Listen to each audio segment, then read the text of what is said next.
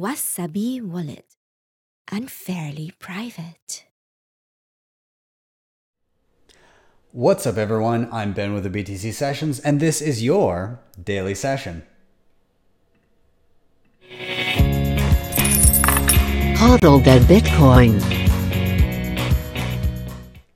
Before we dive in, of course, I want to give a shout out to sponsors of the show, Ledn.io. Of course, you guys have heard of these guys before. I've been working with them with, for well over a year and using their services as well.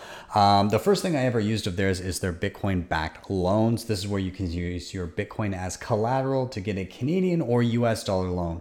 So in my instance, I was in a pinch, needed some dollars, and I didn't want to sell my Bitcoin because that's a taxable event, and I was worried I'd have to buy back at a higher price point. So I was able to deposit my Bitcoin, get a dollar deposit, a loan to my bank account within 24 hours, and once I paid that back, I got back all of the Bitcoin which I deposited. Now they've got a couple of other services. They've of course got their Bitcoin and USDC savings accounts, and they've just upped the interest rates on those to a maximum of 8.8%. And then they've got their Bitcoin, or their rather their B2X offering, which uses the same loan mechanism and instantly buys more Bitcoin, which effectively doubles your Bitcoin on the spot. Um, I've tried out all of these services. I've had a great time with them. Nothing but good things to say. If you want to check them out, there's a link in the show notes down below. And if you use that link and opt to get a loan, well, they will give you 50 bucks worth of Bitcoin for free. So do check them out. And secondly, if you want to help out the show in another way, um, NordVPN is something that I use on my computer and my phone constantly. What it does is it hides your IP address, it encrypts your browsing data, and it allows you to access content that may not be available in your current locale. Uh, so if you're doing things like online banking or, or dealing with sensitive data and you're using public Wi Fi networks, then a VPN is an absolute must. And furthermore, if you're traveling or you just live in a country where you can't access all the content that you want, uh, maybe it's geo blocked, well, you can simply just change your location within the app and access that content seamlessly. So if you want to check them out, there's a link in the show notes below. If you click that link, you'll get 70% off their top tier plan uh, plus a month free. It ends up being about $3.49 a month. So pretty good deal, I would say. Um, and with that, let's dive into the news. Uh, so this dropped on Forbes recently. Uh, there was a recent announcement from um, one of the major US bank regulators that permits cryptocurrency custody. So I'll read a little bit from the article here. Uh, the relationships between banks and cryptocurrency in the United States has been as complicated as the concept of money itself, but today's interpretive letter from the Office of the Comptroller of the Currency, or the OCC, may change all of that. Uh, the OCC serves to charter, regulate, and supervise national banks. The letter clarifies that national banks have the authority to provide fiat bank accounts and cryptocurrency custodial services to cryptocurrency businesses. This clarification from the OCC may open the doors for larger financial institutions to become more comfortable providing traditional bank accounts to cryptocurrency companies, as well as actually provide custodial services for customers' private keys. In this letter, the OCC acknowledged the difference between custodial services for fiat money versus cryptocurrency, noting that because digital currencies exist only on the blockchain or distributed ledger, there is no physical possession of the instrument. Therefore, a bank holding digital currencies on behalf of a customer will take possession of the cryptographic access keys to that unit of cryptocurrency. From safe deposit boxes to virtual vaults, we must ensure banks can meet the financial needs of their customers today, said acting comptroller of the currency Brian P. Brooks. This opinion clarifies that banks can continue satisfying their customers' needs for safeguarding their most valuable assets, which today, for tens of millions of Americans, includes cryptocurrency. Um, so, very interesting to see this I guess, gradual capitulation of the incumbents, the the traditional banking system.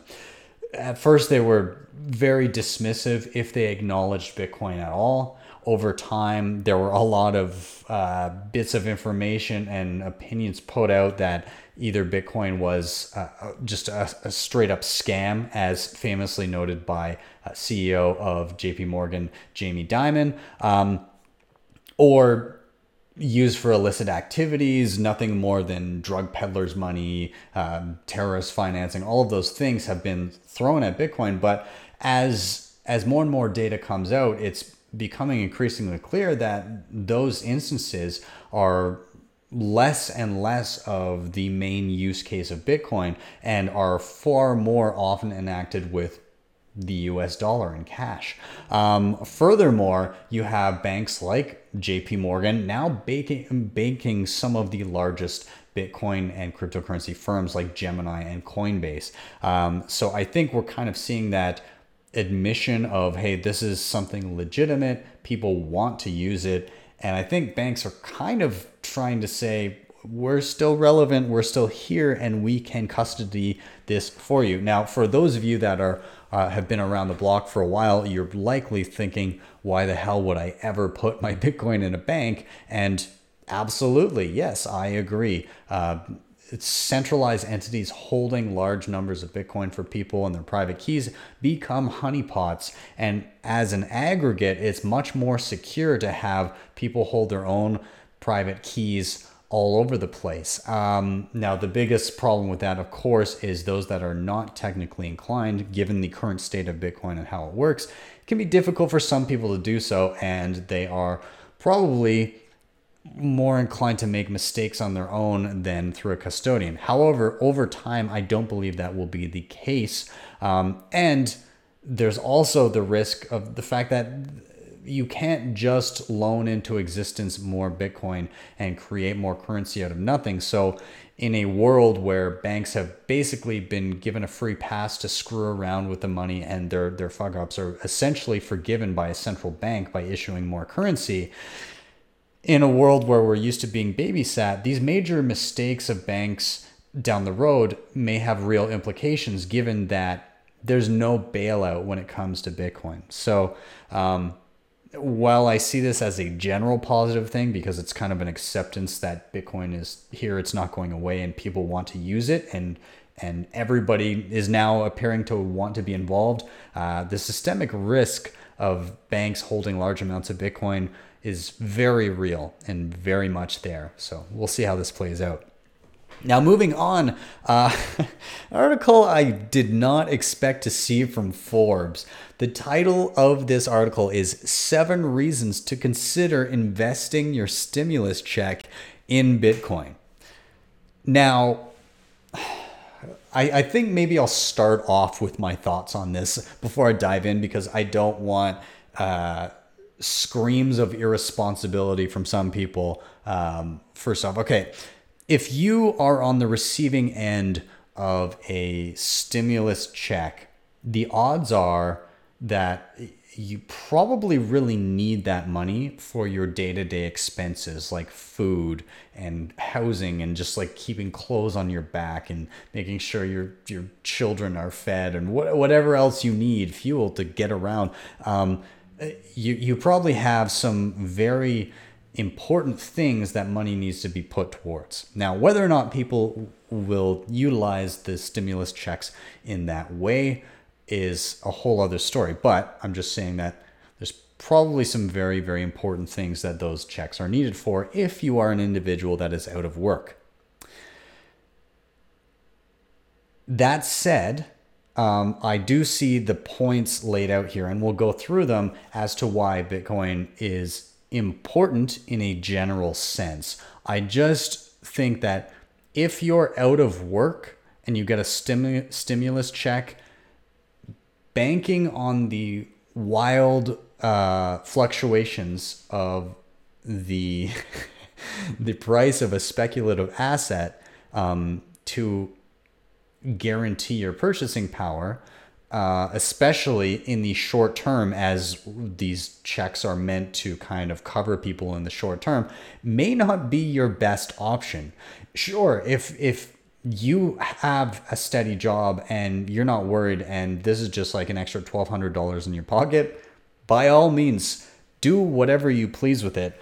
But if if you're already hurting uh, with everything that's going on with the economy, and you're one of the the 11 percent uh, in the unemployment lines, this is probably not your best option, and there's more pertinent things that you should be focusing on. Anyways, let's dive into this article. So.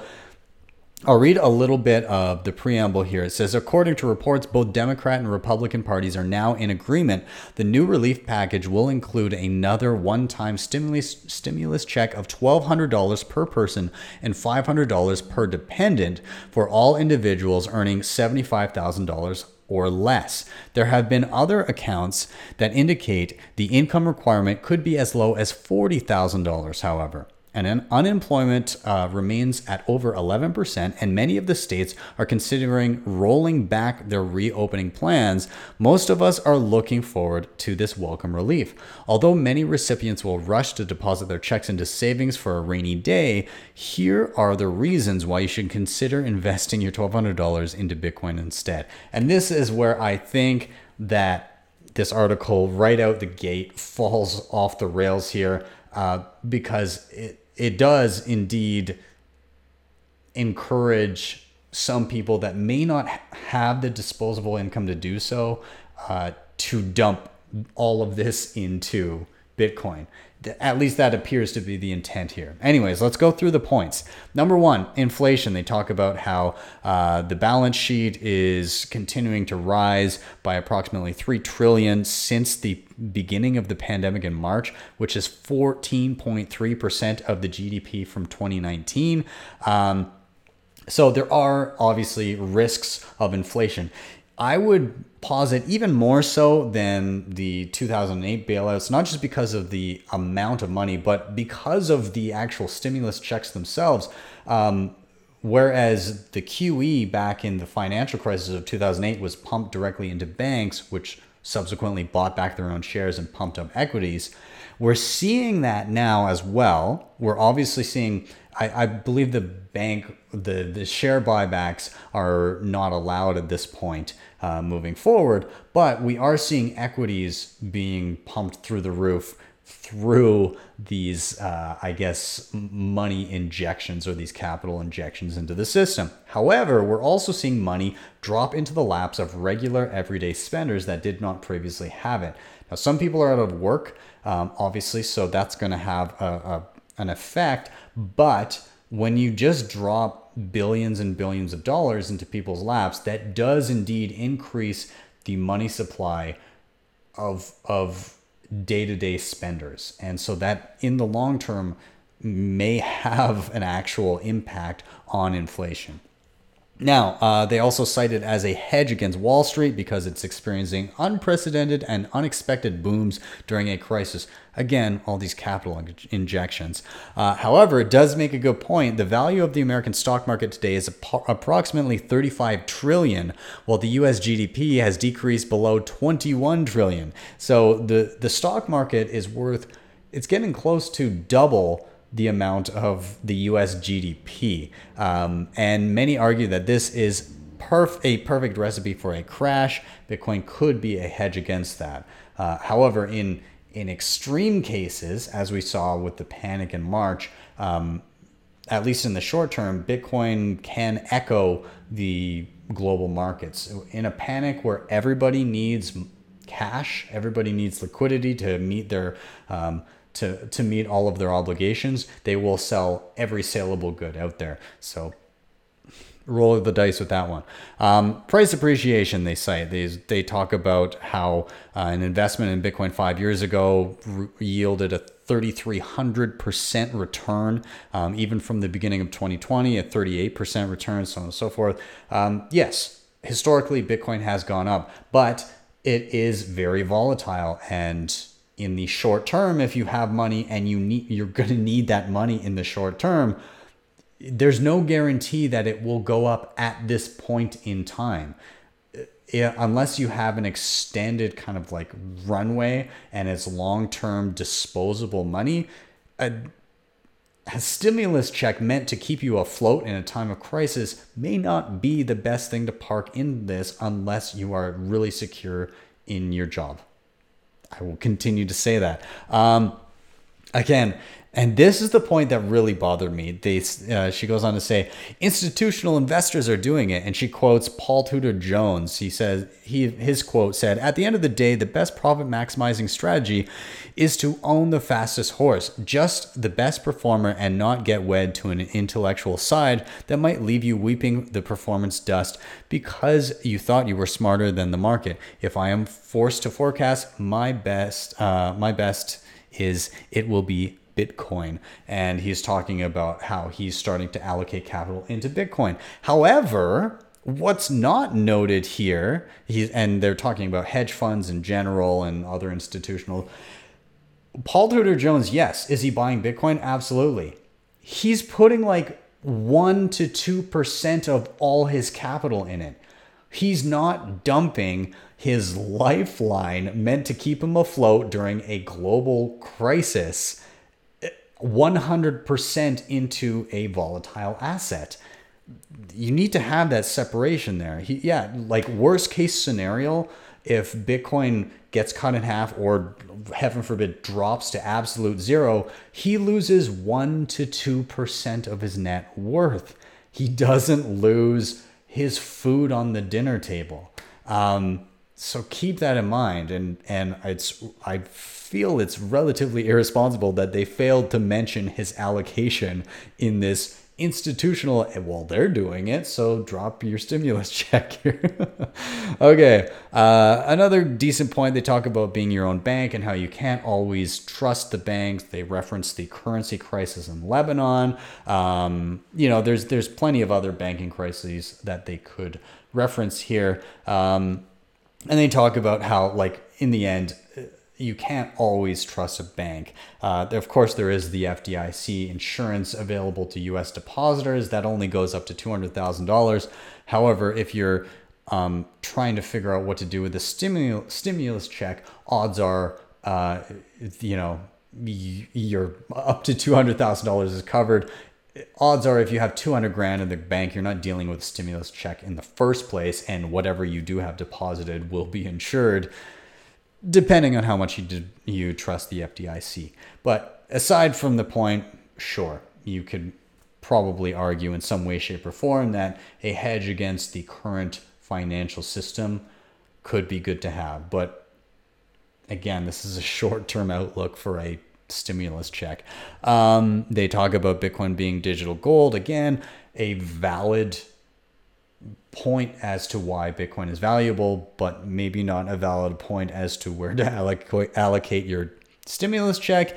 And then they talk about the ease of use and how over time uh, it's it's becoming more useful. Uh, cross-border payments are are still pretty efficient when it comes to um, the cost of sending a Bitcoin transaction to somebody versus something like Western Union, so on and so forth.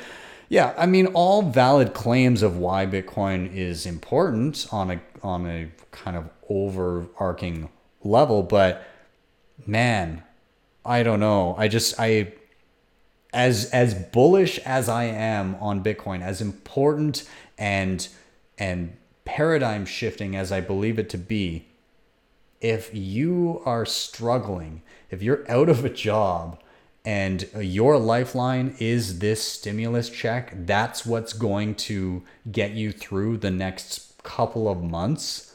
For God's sake, don't speculate with it. Use it for the bare essentials of what you need to get by.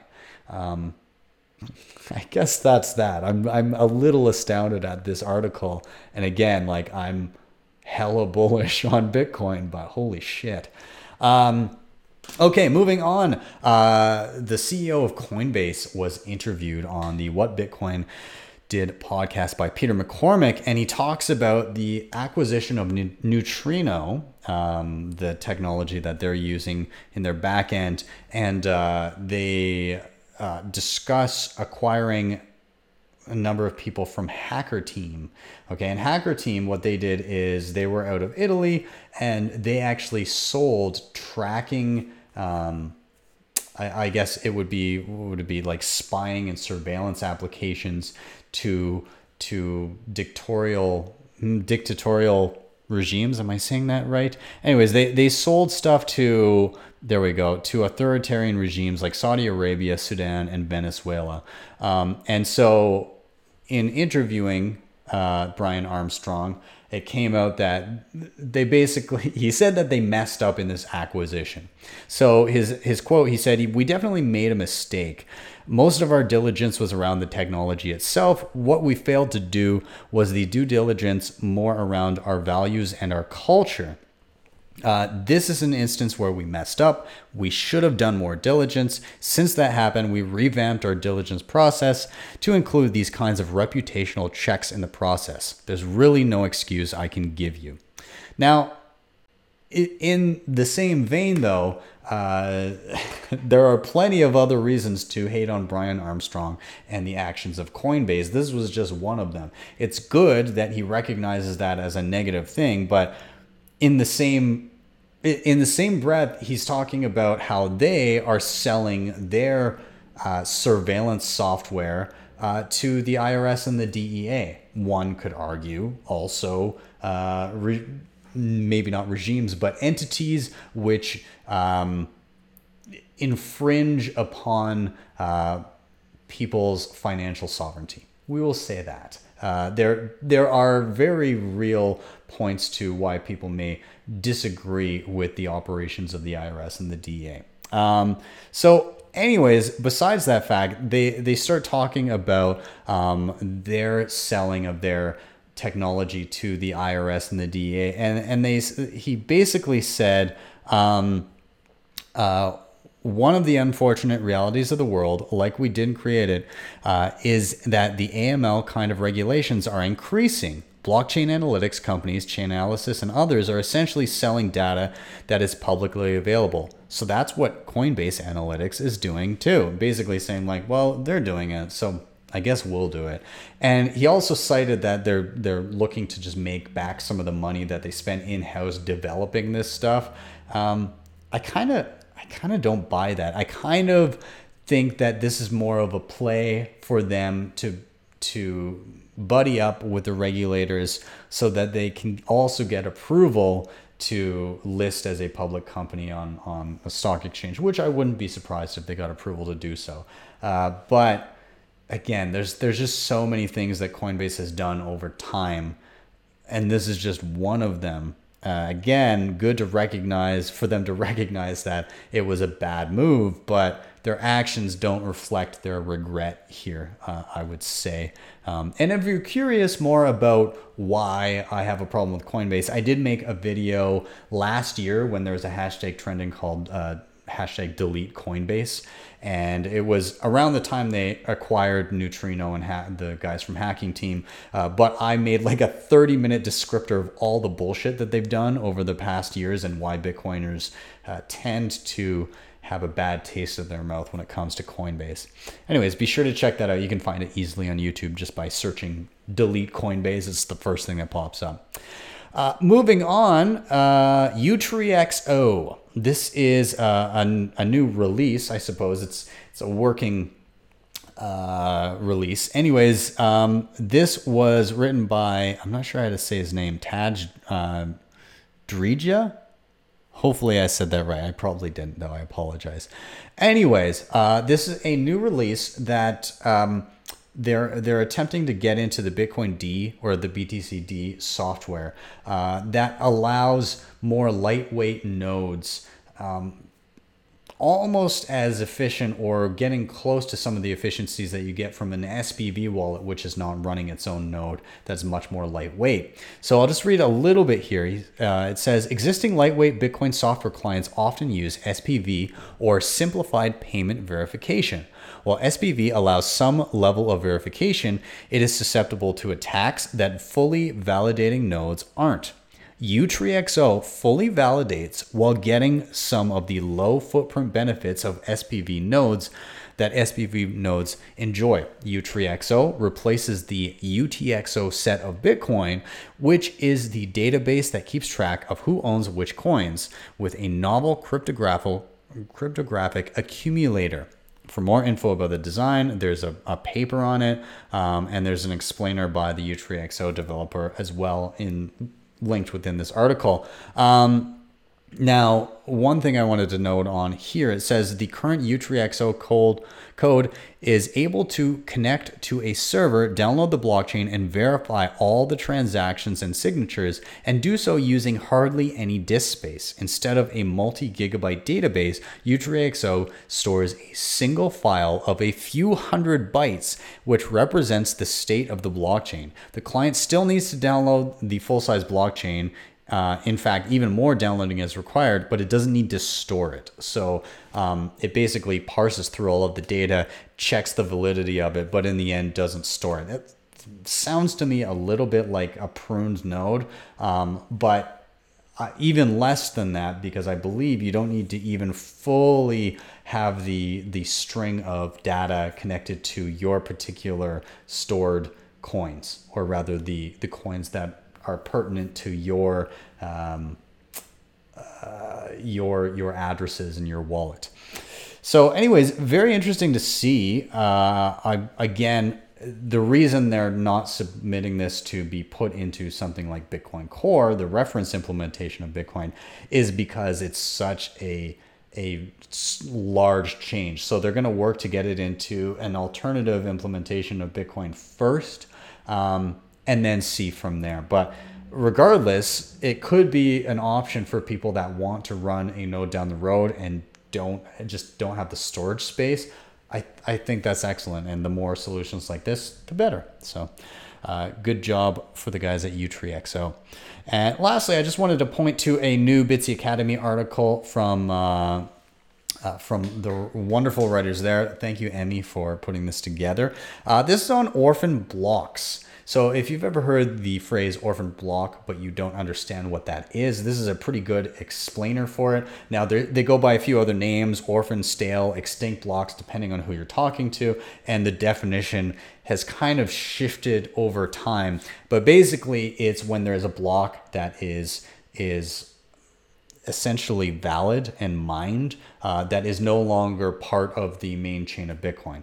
Um, in some instances, if two blocks are mined very quickly in succession, but don't propagate to the network um, in order, you may get a block that appears to be valid and mined, but there's a missing gap in between there. Um, and so it gets stored. And then eventually, when other participants in the network fill in that gap, then it would be valid. There's also instances of two blocks being mined simultaneously that are both valid at, for a time, um, but then eventually miners will have to build on top of one of them. So they may have slightly differing uh, transactions in them. Most of them will probably be the same, but one will be built atop and one will just essentially be orphaned, will no longer be in use. It was technically valid at the time, and so was the other one, uh, but eventually a miner will say, okay, I've got the next block, and I guess I'm going to build upon this one instead of this one. Uh, so you get these blocks of transactions that were technically mined, but in the end, are no longer part of the longest valid chain, and there is no payout page to the miner that actually mined the block of transactions. So, anyways, very interesting read. I encourage you to take a peek through it. It's got some excellent explanations. So, if you've ever been con- confused about that term or just haven't really heard it, definitely worth a read and you can level up your Bitcoin knowledge. With that, I'm going to wrap up you guys. Thank you so much for watching and or listening. Of course, if you're here on YouTube, do hit like, subscribe, and share.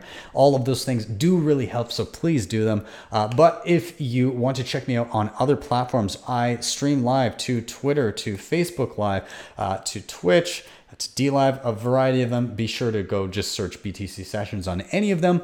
Um, outside of that, I am audio only on the podcast on any platform that you like, Spotify. Google, Apple, all of those. Be sure to search me and follow me there. Uh, also, very helpful. And other than that, if you want to help with the show in another way, you can hit the sponsors that I mentioned down below. That was Ledn, as well as the affiliate for NordVPN. Or if you really liked what you saw, you can always drop me a Bitcoin Lightning Network tip at my tippin.me page. That is tippin, T I P P I N dot me slash at BTC sessions. And with that, I'm out. Have yourselves a wonderful evening, a wonderful weekend, wherever you are, and I will see you next time for your daily session.